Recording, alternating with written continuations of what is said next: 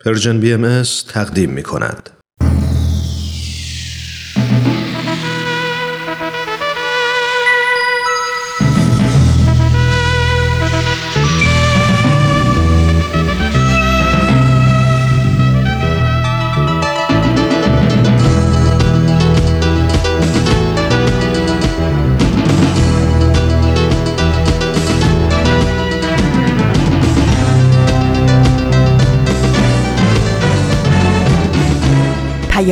دوست.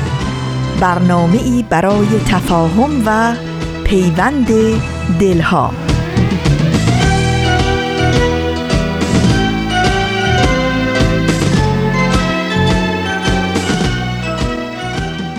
زکوی یار می آید نسیم باد نوروزی. از این بادر مدد خواهی چراغ دل برافروزی. به صحرا رو که از دامن قبار غم بیافشانی. به گلزار آی که از بلبل غزل گفتن بیاموزی. در دومین یکشنبه سال 1399 خورشیدی به استودیوی رادیو پیام دوست خیلی خوش آمدین.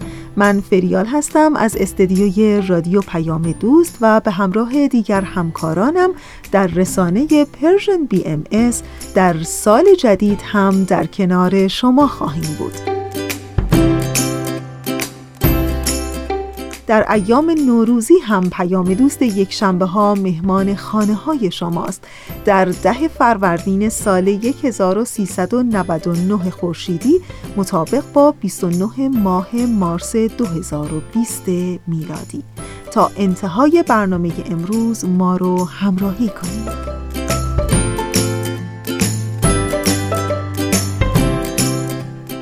و اما بخشای برنامه امروز شما در دهم فروردین سال 1399 خورشیدی. این هفته هم ادامه همون سه بخشی خواهد بود که از سال گذشته داشتیم. در بخش اول شما شنونده قسمت دیگری از مجموعه برنامه 100 پرسش 100 پاسخ هستین و در ایستگاه دوم قسمت دیگری از مجموعه برنامه سر آشکار براتون آماده پخش شده و در ایستگاه آخر شنونده قسمت دیگری از مجموعه برنامه کاوشی در تعصب خواهید بود. امیدوارم که از شنیدن بخشای برنامه امروزتون لذت ببرید و دوست داشته باشید.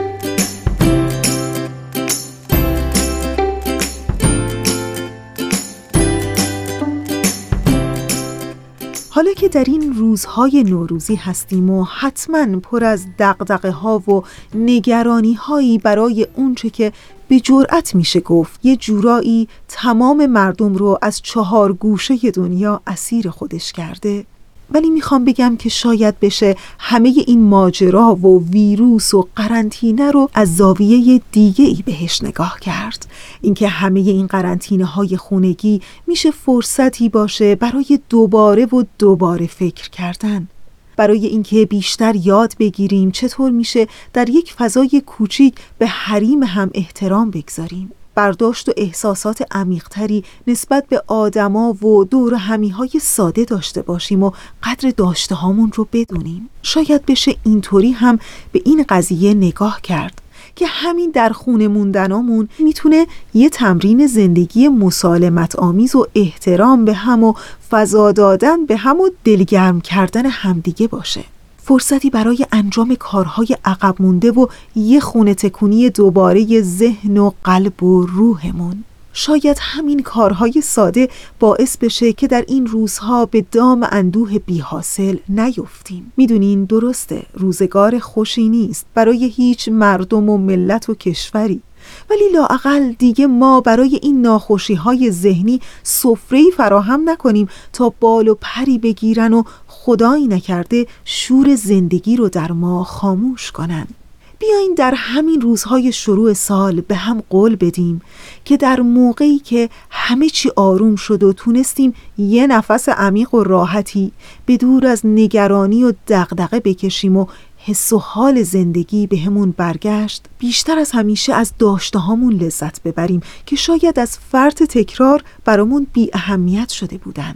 و یادمون باشه و هر روز و هر روز از همین روزهای شروع سال به خودمون یادآوری کنیم که خیلی خیلی بیشتر از قبل محبت و لبخند و گذشتمون رو از اطرافیانمون دریغ نکنیم. باز هم نوروزتون مبارک هر روزتون نوروز.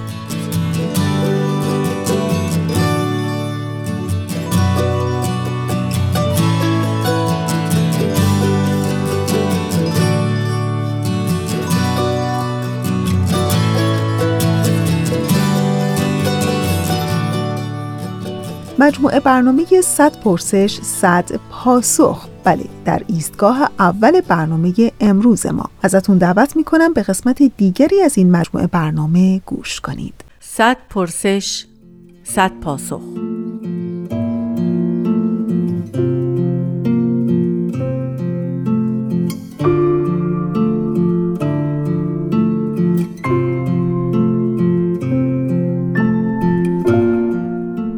پرسش پنجاه و نهم.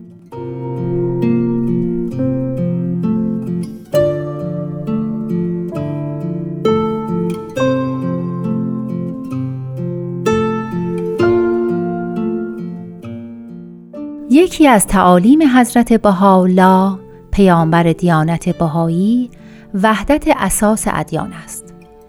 وحدت اساس ادیان یعنی چه؟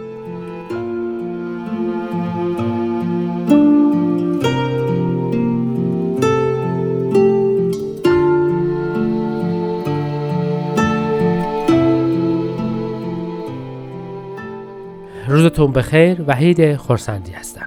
وحدت اساس ادیان یکی از اصلی ترین تعالیم دیانت بهایی است. این تعلیم اساسی باعث می شود که ضمن قبول تغییرات و ضمن حفظ تغییر ثبات رو هم در جامعه حفظ بکنیم.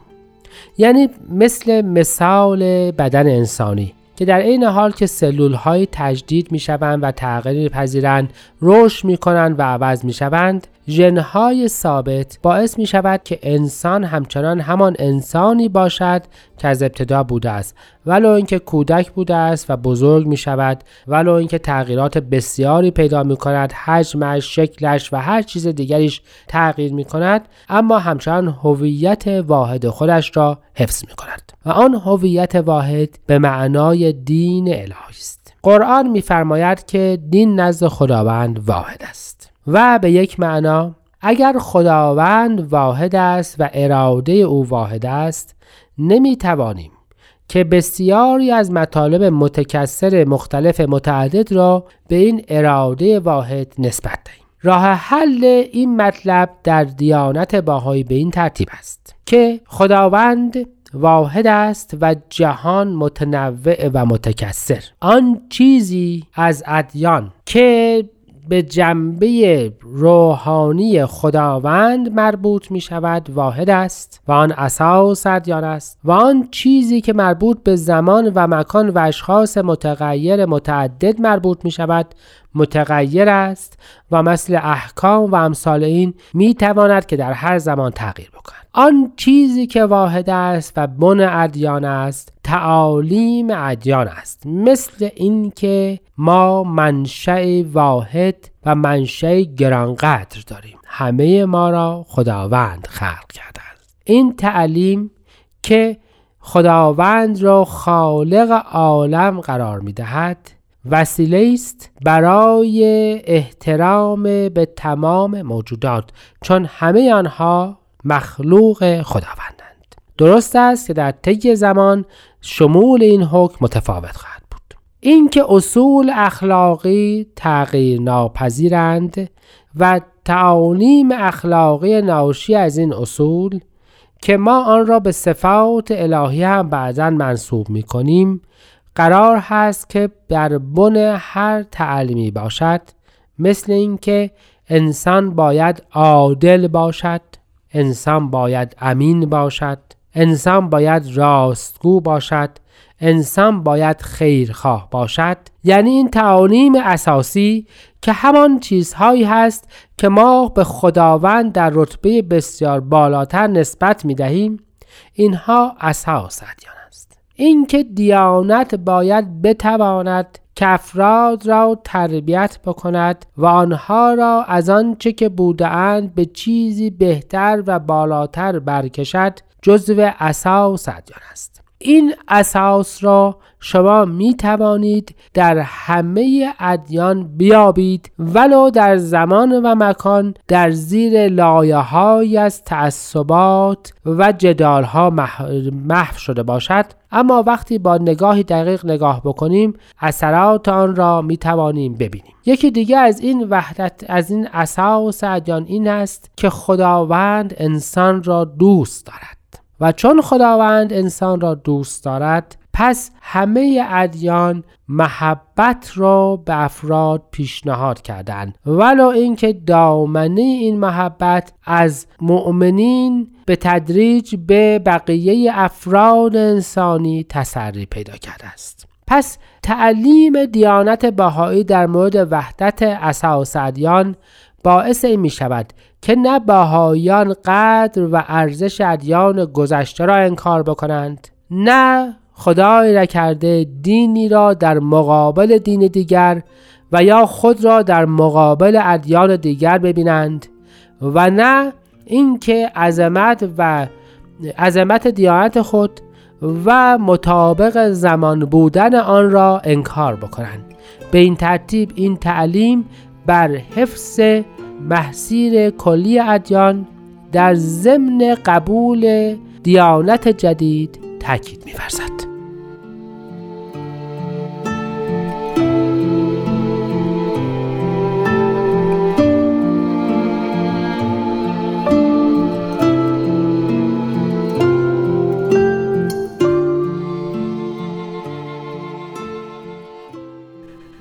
دوستان خوب ما. اونچه که شنیدید قسمت دیگری بود از مجموعه برنامه 100 پرسش 100 پاسخ. تا انتهای 45 دقیقه برنامه امروز با ما همراه بمونید.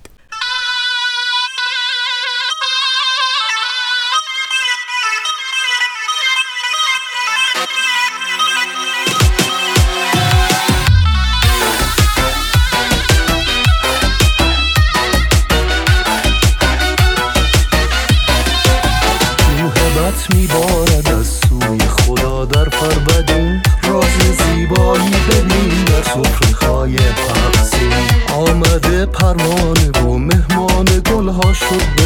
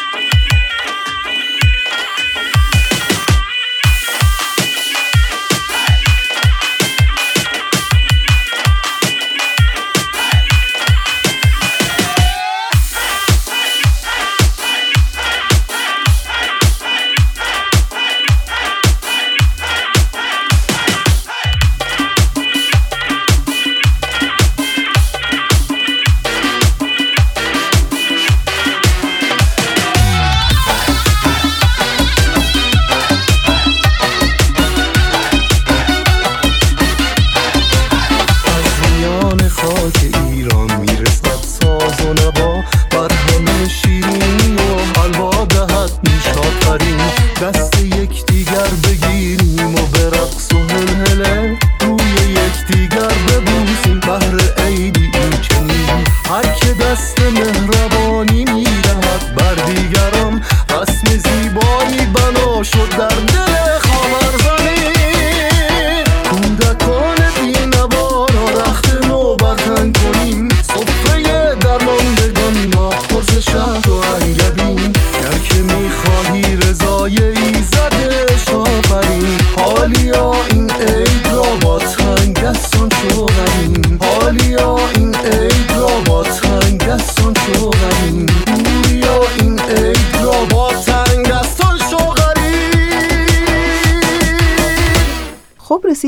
بخش دوم برنامه امروز ما. بله مجموعه برنامه سر آشکار. این هفته قسمت دیگری از این مجموعه برنامه براتون آماده پخش شده که امیدوارم از شنیدن اون لذت ببرید.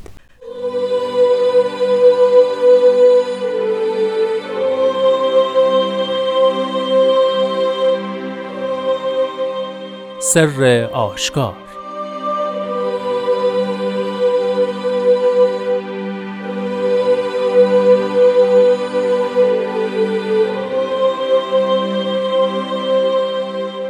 ای پسران من. ترسم که از نقمه ورقا فیض نبرده به دیار فنا راجع شوید و جمال گل ندیده به آب و گل بازگردید.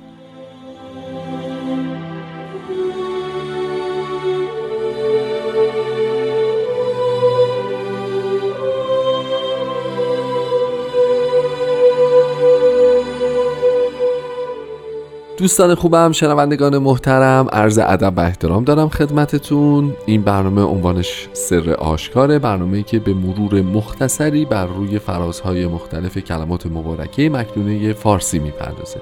خوشحالم که همراه من هستید در این برنامه. هر جلسه ما در حضور جناب خورسندی عزیز سعی می‌کنیم کمی مفاهیم عمیقه مستوره در این متون رو با هم بررسی بکنیم. و اندکی به سر آشکار نزدیکتر بشیم. این هفته هم مانند برنامه قبل در خدمت ایشون هستیم و تا ثانیه های دیگه گفتگو رو آغاز خواهیم کرد.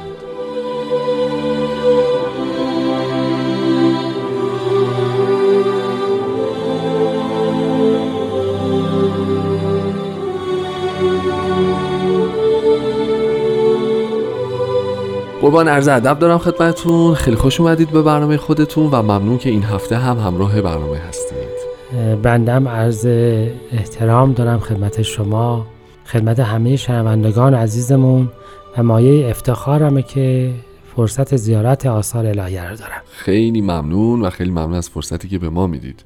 خب قربان ما ای پسران من رو به اتفاق شنیدیم. راجب خیلی از مواردش فکر می‌کنم لازمه که امروز صحبت بکنیم. همچون جلسات گذشته خیلی شاید ناچارشیم سریع صحبت بکنیم و محدودیت وقت رو بیشتر بهش نگاهی داشته باشیم.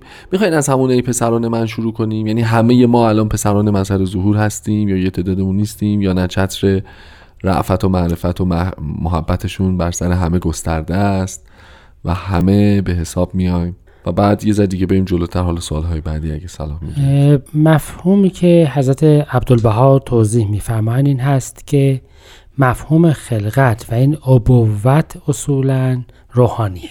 هم خلقت هم بله. ابوت. یعنی پس این خلقت روحانیه و پدری روحانی ابوت روحانیه. عجب. و به این معنا همان جوری که اگر کسی کسی رو تبلیغ بکند پدر روحانی و حساب می شود بله.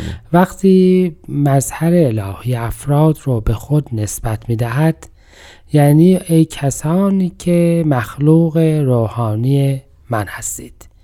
پس به یه معنا وقتی اینجور داریم نگاه می‌کنیم به اون جنبه ای از ارتباط داریم نگاه می‌کنیم که افراد رو به مظهر الهی وصل می‌کنه بله. و اون ایمانه. درسته.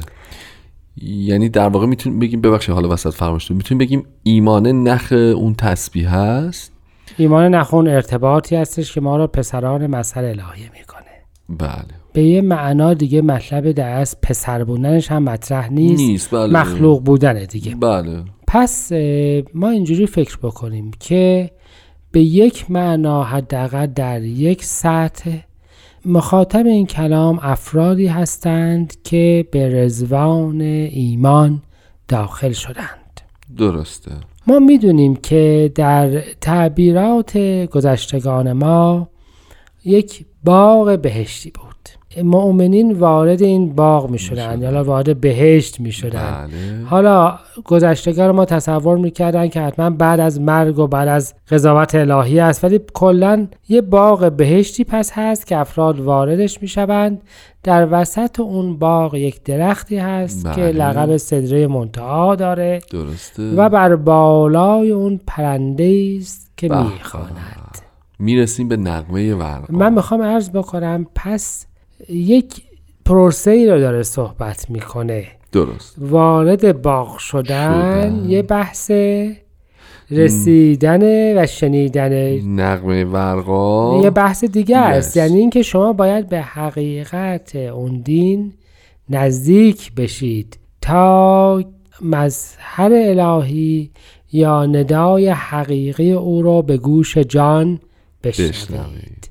و الا صرف وارد شدن به باغ کفایت. می شود انسان رو در حواشی نگه داره در همون ورود نگه داره و نغمه اون پرنده رو نشنوه. چرا او که در مرکز اون باغه درست در وسط باغه قلب اون باغه. و اگر افراد به حقیقت و قلب موضوع نزدیک نشوند پس می شود که از نغمه ورقا فیض نبرده باشند. ولو اینکه به ظاهر اسمی هم بر آنها باشه. وارد باغ هم و در رتبه اولا با توجه به زمان تاریخی کلمات مبارکه مکنونه این مشکل هست که خب افرادی که به ایمان به حضرت باب مفتخر شدند بله. اگر به حقیقت پیام ایشان که تمهید سبیل برای ظهوری بزرگتر از خودشان بود بله پی نبرده برده باشند.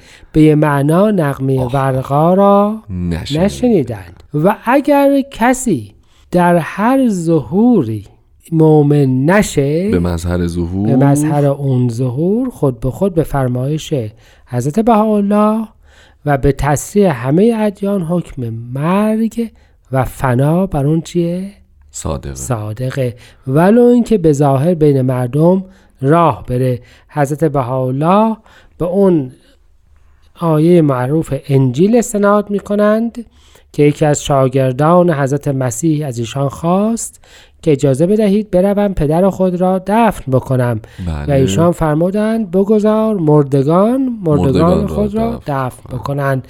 و اون افرادی که قرار بود مرده رو دفن بکنند به ظاهر نفس میکشیدند. راه بودند. می‌رفتن و حرف می‌زنن و مؤمن هم به دیانت قبل بودند. بودند ولی مرده بودند. بله. به این معنا می شود که و ترسم به معنای این هستش که من شما رو انذار می کنم و الله خداوند و مظهر الهی در اصل ترسی از چیزی ندارد. ندارد. اون ترس برای ماست.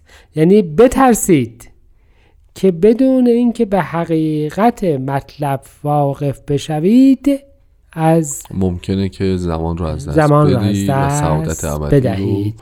این چیزی است که همه ادیان دارند شیعیان می‌گفتند که هر کسی امام زمان خودش را نشناسد بله.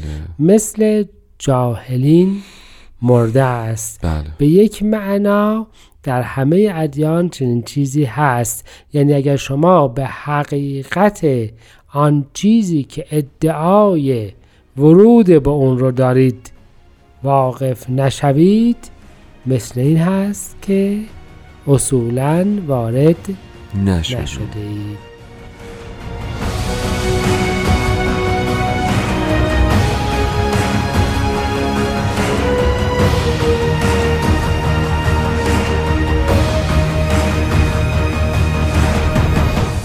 دوستان عزیزم این برنامه یه سر آشکاره که تقدیم شما میشه و ما در خدمت جناب خورسندی عزیز هستیم. اه، جناب خورسندی خب یه سوال. آیا ما ما می‌دونیم که تو برنامه هم قبلا صحبت کردیم که اینها رو می‌تونیم در زمان خودش تعبیر بکنیم که شرایط حال حاضر پیروان آین بابی در اون زمان چگونه بود و چگونه حضرت بهاءالله تلاش کردند که از این طریق در واقع بخشی از اون حیات روحانی رو تجدید کنن. حالا می‌خوام ببینم که آیا این معادلی براش تو جامعه امروز امروز هم می‌تونیم پیدا بکنیم که ما مؤمن بشیم به مظهر ظهور و در واقع به اون باغ و اون رزوان وارد بشیم ولی به هر دلیلی هم نقمه ورقا رو نشنویم همین که همونطور که اینجا ذکر شده به دیار فنا راجع شویم. بله. یعنی دوباره برگردیم بیرون از باغ. بله بله. همین مطلبی که شما تو نیمه اولی بر حالا می‌خواین یکی یکی بپرسم پس ازتون. اول اینکه ما می‌تونیم اینو ترجمه بکنیم به حال حاضر خودمون؟ یعنی همیشه بگیم که- هست. ببینید اصولا دیانت بهایی راجع به این صحبت می‌کنه که حسن خاتمه مجهوله آه آه. یعنی این بهشت که صحبتش هست اینجوری نیست مثل ادیان گذشته که تو وارد بشی و فوت بشی و هر کاری و دلت خواست آها نه. یعنی ما در حال حین زندگی و تجربیات زندگی یا در بهشتیم یا می‌تونیم هر آن هم از اون چی بشیم خارج بشیم. قافل. بشیم و برویم بیرون یعنی یک حرکت مستمر و معنای دقیقش هم این است که ایمان ما را از حفظ اون اصلا معاف نمی‌کنه. مجموعه ای از رفتارها باید باشه درست که افراد در اون ایمان بمونن.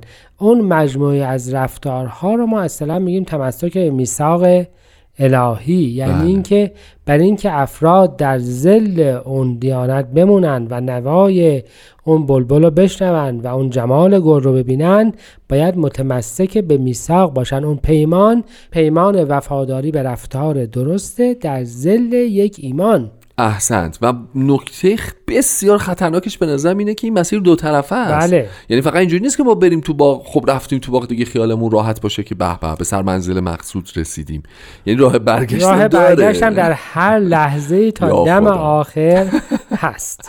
من فکر کنم جز اونایی بودم که یه دفعه رفتم بعد گفتم پسر جان برو بیرون می‌خوایم در ببندیم اینجا آلوده میشه محیط. انشالله که البته همین شوخی فقط شوخی باشه. حالا می‌خوام راجع بود بخش دومش هم سوال بکنم که جمال گل ندیده به آب و گل راجع بشیم. ببینید گل که در آثار الهی مظهر الهی است. بله. هست بالا فن گل مستور به بازار آمد بی سطر و حجاب آمد. و اشاره به وجود مبارک خودشون هست. بله. اون چیزی که باغ رو زیبا می‌کنه و حقیقت باغ محل پرورش گله. بله. و در از اون دیانت در از مرکزش اون گل پنهانی هست که حالا آشکار شده. پس زیبایی اون گل راجع به زیبایی هم دفعه پیش صحبت شده. بله. دیگه فکر می‌کنم که خواهش می‌کنم. تکرارش لزومی نداشته باشه. بسیار. پس زیبایی مظهر ظهور یعنی کمال او و جنبه های مختلف حیات او بله. رو دیدن. یعنی اینکه اگر کمال دیانت رو درک نکنی ممکن هستش که دوباره برگردی به آنچه که از قبل بودیم. حالا. چقدر خطرناکه ها ولی بله. یعنی یه موقعی شما درک نمی‌کنین درک نمی‌کنین در جهل میمونه آدم. ولی و اینکه مثلا بره آدم و برگرده. بله ولی وقتی درکم یعنی اگر واقعا درک نکنی برمیگردی. برمیگرده. خب تو فهم ادیان سامی اصولا دریا جای خوبی نیست. دریا. آب اصولا جای خطرناکیه. صحیح. دقت بفرمایید که ماهی های دریا اونایی هستن که پیغمبران رو میخوردند دریا وقتی میاد بالا یعنی یونه قصه یونس. دریا وقتی میاد بالا همه موجود زنده رو از بین می‌بره کشتی نوح صحیح. اجده ها توش پیدا میشه نمی‌دونم. بها موجودات دریایی جای خوشایندی نیستن. خلقت در تورات از این پیدا میشه که خدا آبا رو از هم جدا می‌کنه یه سطح زمین سفت محکمی توش می‌گذاره. درسته. حالا پس به این معنا آب اون جایی است که قرار در از افراد قرار نیست توش برند. حضرت مسیح به حواریونشون فرمودن اگر مؤمن باشید روی آب راه میرید. بله. یعنی تو آب فرو نمیرید. نمیرید. بله. توی بدی ها فرو نمیرید. پس به آب بازگشتن یعنی برگشتن با اون جنبه هایی آها. که اصولا خلقت الهیه شما را از اون چیکار کرد؟ جدا کرد. جدا کرد. اما گل چیه؟ گل خاک و آب. یعنی اون جنبه های بده و اون استعداد اینکه بتواند چی بشود؟ بهتر بشود. اون زمینی که تازه حالا ایجاد شد که خلقت الهی از روی اون شروع شروع شده. بشود. انسان نهایت شب است و بدایت روز. یعنی چی؟ یعنی الان گل رو ما فضای بین آب و خاک بین می‌بینیم. بدی و استعداد خوبی. ببینید گل بدی ترکیبی است. از بد بودن بدی اگر رهاش بکنیم آب است. آب است و, اون اگر اون گله. بعدا باید شکل پیدا بکند و آه. خشک بشود و نفحه الهی درش بدمد بله. به قصه تو را تا بشود انسان. آک. اون نفحه الهی تایید الهیه. درست پس به آب و گل برگردی یعنی به اون جایی برگردی که تازه میشه چی؟ نهایت شب و بدایت روز. یعنی اینکه برگردی به مجموع افرادی که استعداد این رو دارند که چیزی باشن ولی هیچی الان نیستن. نیستن. و وقتی هیچی نباشن اون جنبه بدی خود به خود چیکار می‌کنه؟ غالب میشه. غالب میشه. یعنی انسان موجودی نیست که اگر به خود رهایش بکنی به خلاف تصور رسو خوب بشه. انسان موجودی است که اگر به خود رهایش بکنی چون قرائزش بسیار بله. تواناست و. هوشش هم می‌تونه همه کار برای بله. آنها رو انجام بده می‌تونه که خطرناکترین موجودات باشه. بشود پس در اصل اگر مظهر الهی را نشناسی و حقیقت تعالیم او را در نیابی می توانی که به بدیها یا به حالتی که در اصل هنوز هیچ چیز خاصی نشدی برگردی جمال گل را ندیده ای و به آب و آب و گل برگردی. این ترس یا این انذار الهی است که در حیات همه ما در همه ادوار و همه لحظات صدق می‌کنه.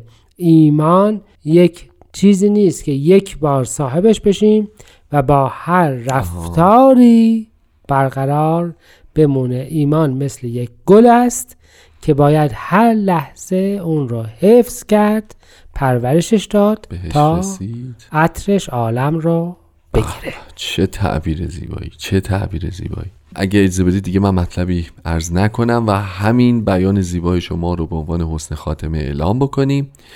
بریم با هم اجرای زیبایی از این فراز از کلمات مبارکه مکنونه رو بشنویم. با این امید که بتونیم هفته آینده هم مجددا در خدمت شما باشیم. اوقات خوش سرفراز باشید.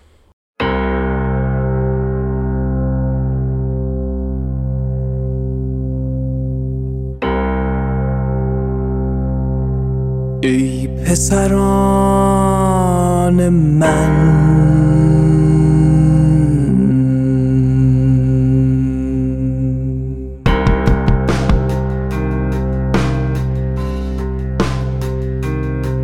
ترسم که از نقمه ورقا فیض نبرده.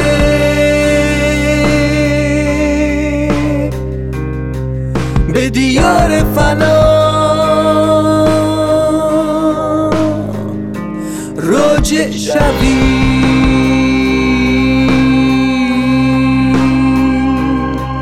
و جمال به آب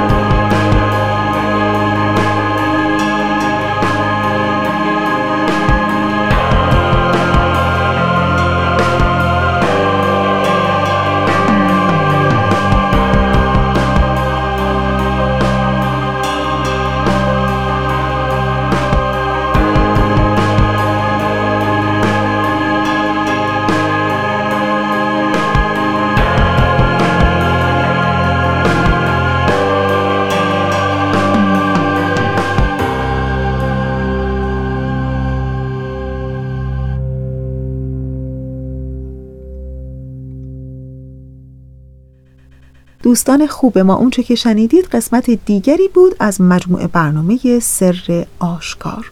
تا انتهای 45 دقیقه برنامه امروز ما رو همراهی کنید. شب سیاه و چشم بیدار شب سیاه و سایه تار شب سیاه و باد و باران شب سیاه و ماه پنهان. شب سیاه و چشم بیدار. شب سیاه و سایه تار. شب سیاه و باد و باران. شب سیاه و ماه پنهان. نرو به من.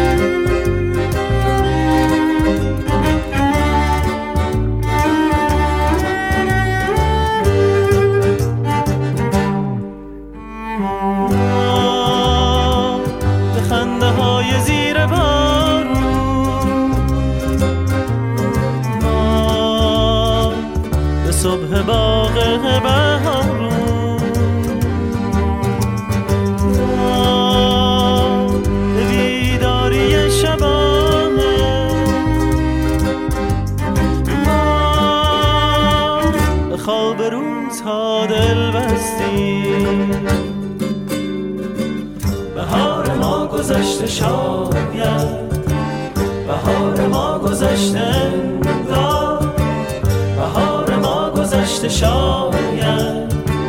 گذشته ها گذشته انگار نرا ببار. و اما مجموعه برنامه کاوشی در تعصب. در این لحظه از برنامه ازتون دعوت می‌کنم به قسمت دیگری از این مجموعه برنامه گوش کنید.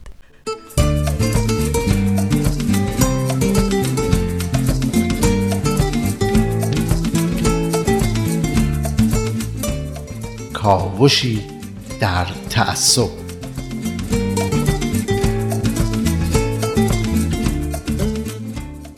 درود بر شنوندگان عزیز رادیو پیام دوست.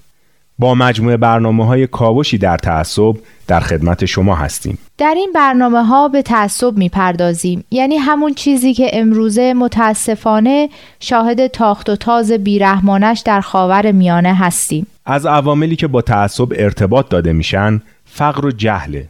البته جهل نه به معنای تحصیلات نداشتن جهل به معنای نداشتن تفکر انتقادی و بینش منطقی. در حالی که هدف واقعی از تحصیل گسترش همین نوع توانایی هاست. وگرنه که فرد میشه همون چیزی که سعدی علیه رحمه گفته چارپایی بر او کتابی چند. این همون چیزیه که توی مدارس ما در ایران هم باید تعلیم داده بشه و معمولا نمیشه. حالا می‌بینیم که چقدر حیاتیه که بچه های ما تفکر انتقادی رو یاد بگیرن و تمرین کنن. این در واقع واکسنیه در مقابل همون ویروس خشونت و افرادگرایی که گفتین. البته یه پایه دیگه این تروریسم و خشونت وحشیانه تحریک خارجیه. یعنی تعصب یه واقعیتیه در درون شخص که حاصل جهل و ناخواسته است. اما تحریک اون یه عامل بیرونی هدفمند و حساب شده است. یعنی یه عده‌ای به دلایل منافع خودشون از تعصب و جهل یه عده دیگه به نفع خودشون سوء استفاده می‌کنن و اونا رو آلت دست قرار میدن؟ بله یه جای جمله خوندم که خیلی گویاست. می‌گفت تروریسم مولود هماغوشی جهل و خباسته جمله جالبیه. حالا اگه فرد اون تفکر انتقادی رو که گفتیم داشته باشه خیلی راحت می‌تونه مقاصدی رو که پشت این تحریکات هست و قدرت طلبی هایی رو که پشت نقاب دین پنهان شده تشخیص بده و بازیچه دست این و اون نشه.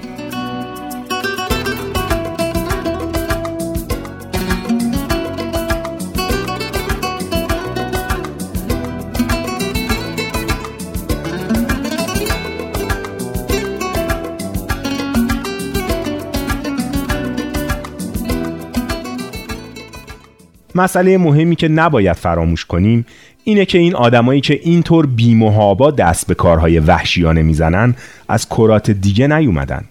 آدمایی هستن مثل ما که تعصب بیشتری دارن و خودشون و دیگران رو قربانی تعصباتشون می‌کنن. درسته هر آدمی به درجات مختلف ممکن از خودش تعصب نشون بده. اوجش و زشترین حالتش همونه که در خاور میانه می‌بینیم. اینه که باید مواظب خودمون و محیط اطرافمون باشیم. چون اگه شرایط درونی و بیرونیش فراهم بشه هر کدوم از ما می‌تونه به یه افراطی وحشی تبدیل بشه. کارل گوستاو یون که بعد از فروید دومین پدر دانش روانکاوی به حساب میاد میگه تعصب تلاشیه برای دفاع در مقابل یه تردید درونی و نظراتی که در زمیر خداگاه هستن اغلب حالت تعصب آمیز به خودشون می‌گیرن. بنابراین تعصب چیزی نیست جز راهی برای مقابله با یک تردید درونی منتها یک راه اقراقامیز و افراطی.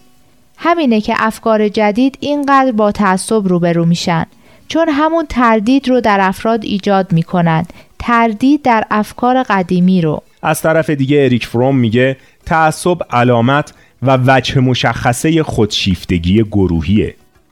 آدم متعصب شخصیتی بسیار خودشیفته داره و اغلب در همین حالت زندگیش رو میگذرونه. میگه متعصب در تبعیت تقدسوار خیش پرشوق و شور است ولی در عین حال فردی است سرد و عاجز از احساس و کشش واقعی.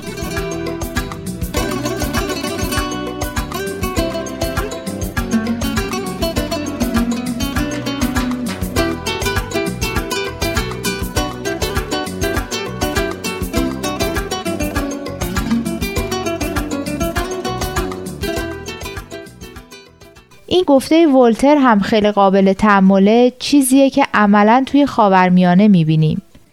میگه متعصبان را تعصب کور می‌کند فکر می‌کنند بر حقند. همه متعصبان خلافکارانی هستند با وجدانی آسوده که جنایت و آدمکشیشان را در راه حق و نوعی خدمت می‌بینند. سخنرانی از آقای مهدی خلجی شنیدم که درباره تعصب و تفکر انتقادی بود. منم شنیدم. هم خیلی جالبه و هم خیلی به بحث ما مربوطه. من اون قسمتی رو که از ولتر نقل قول کردن یادداشت کردم. ولتر در کتاب فرهنگ فلسفی می نویسه تعصب مذهبی جان آدمها را نارام می کند و همیشه در عبوسی و برانگیختگی و پرخاشگری و جوش و خروش نگه می دارد. از این روست که خشونت و تعصب نامهایی ترساور برای یک چیزند و متعصبان همواره آمادند که پای باورهای خرافی را به میان کشند و پای آدمها را بشکنند و مرزهای بربریت را از نو گسترش دهند. این گفته ولتر مال چند قرن پیشه اما متاسفانه توصیفی که از آدمای متعصب می‌کنه دقیقا همونه که امروزه شاهدشیم. با این نقل قول وقت برنامه ما تموم میشه. اما در جلسه آینده به نکات دیگری از این سخنرانی اشاره می‌کنیم. تا برنامه بعد خداوند یار و یاورتان.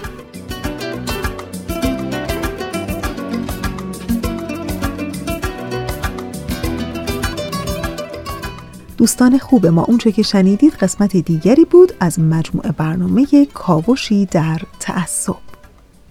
درخت قنچه برآورد و بلبلان مستند. جهان جوان شد و یاران به عیش بنشستند. ایام نوروز است و امیدوارم در هر کجایی که زندگی می کنین چه در خاک وطن این عید نوروز رو جشن می گیرین و یا چه مثل ما دور از وطن همچنان سعی می کنین حال و هوای نوروزی رو در زندگی هاتون داشته باشین. باز هم یک بار دیگه عیدتون مبارک هر روزتون نوروز. در دهمین روز نوروز در این حال و هوای نوروزی و بهاری و البته با همه دردی که نسبت به اتفاقات تلخ سال گذشته در دل و روح و وجودمون موج می‌زنه حتما این بهار و تراوتش می‌تونه یادآوری زیبایی ها باشه و شروعی دوباره. یادآور زندگی نو شروع نو نگاهی نو و حتما امیدی نو. خب در انتهای برنامه امروز هستیم. مثل همیشه تشکر می کنم از همکار عزیزم بهنام برای تنظیم این برنامه. و برای همه شما دوستان عزیزمون در سال جدید دلی آرام، تنی سالم و روزگاری خوش آرزو می کنم عیدتون مبارک هر روزتون نوروز.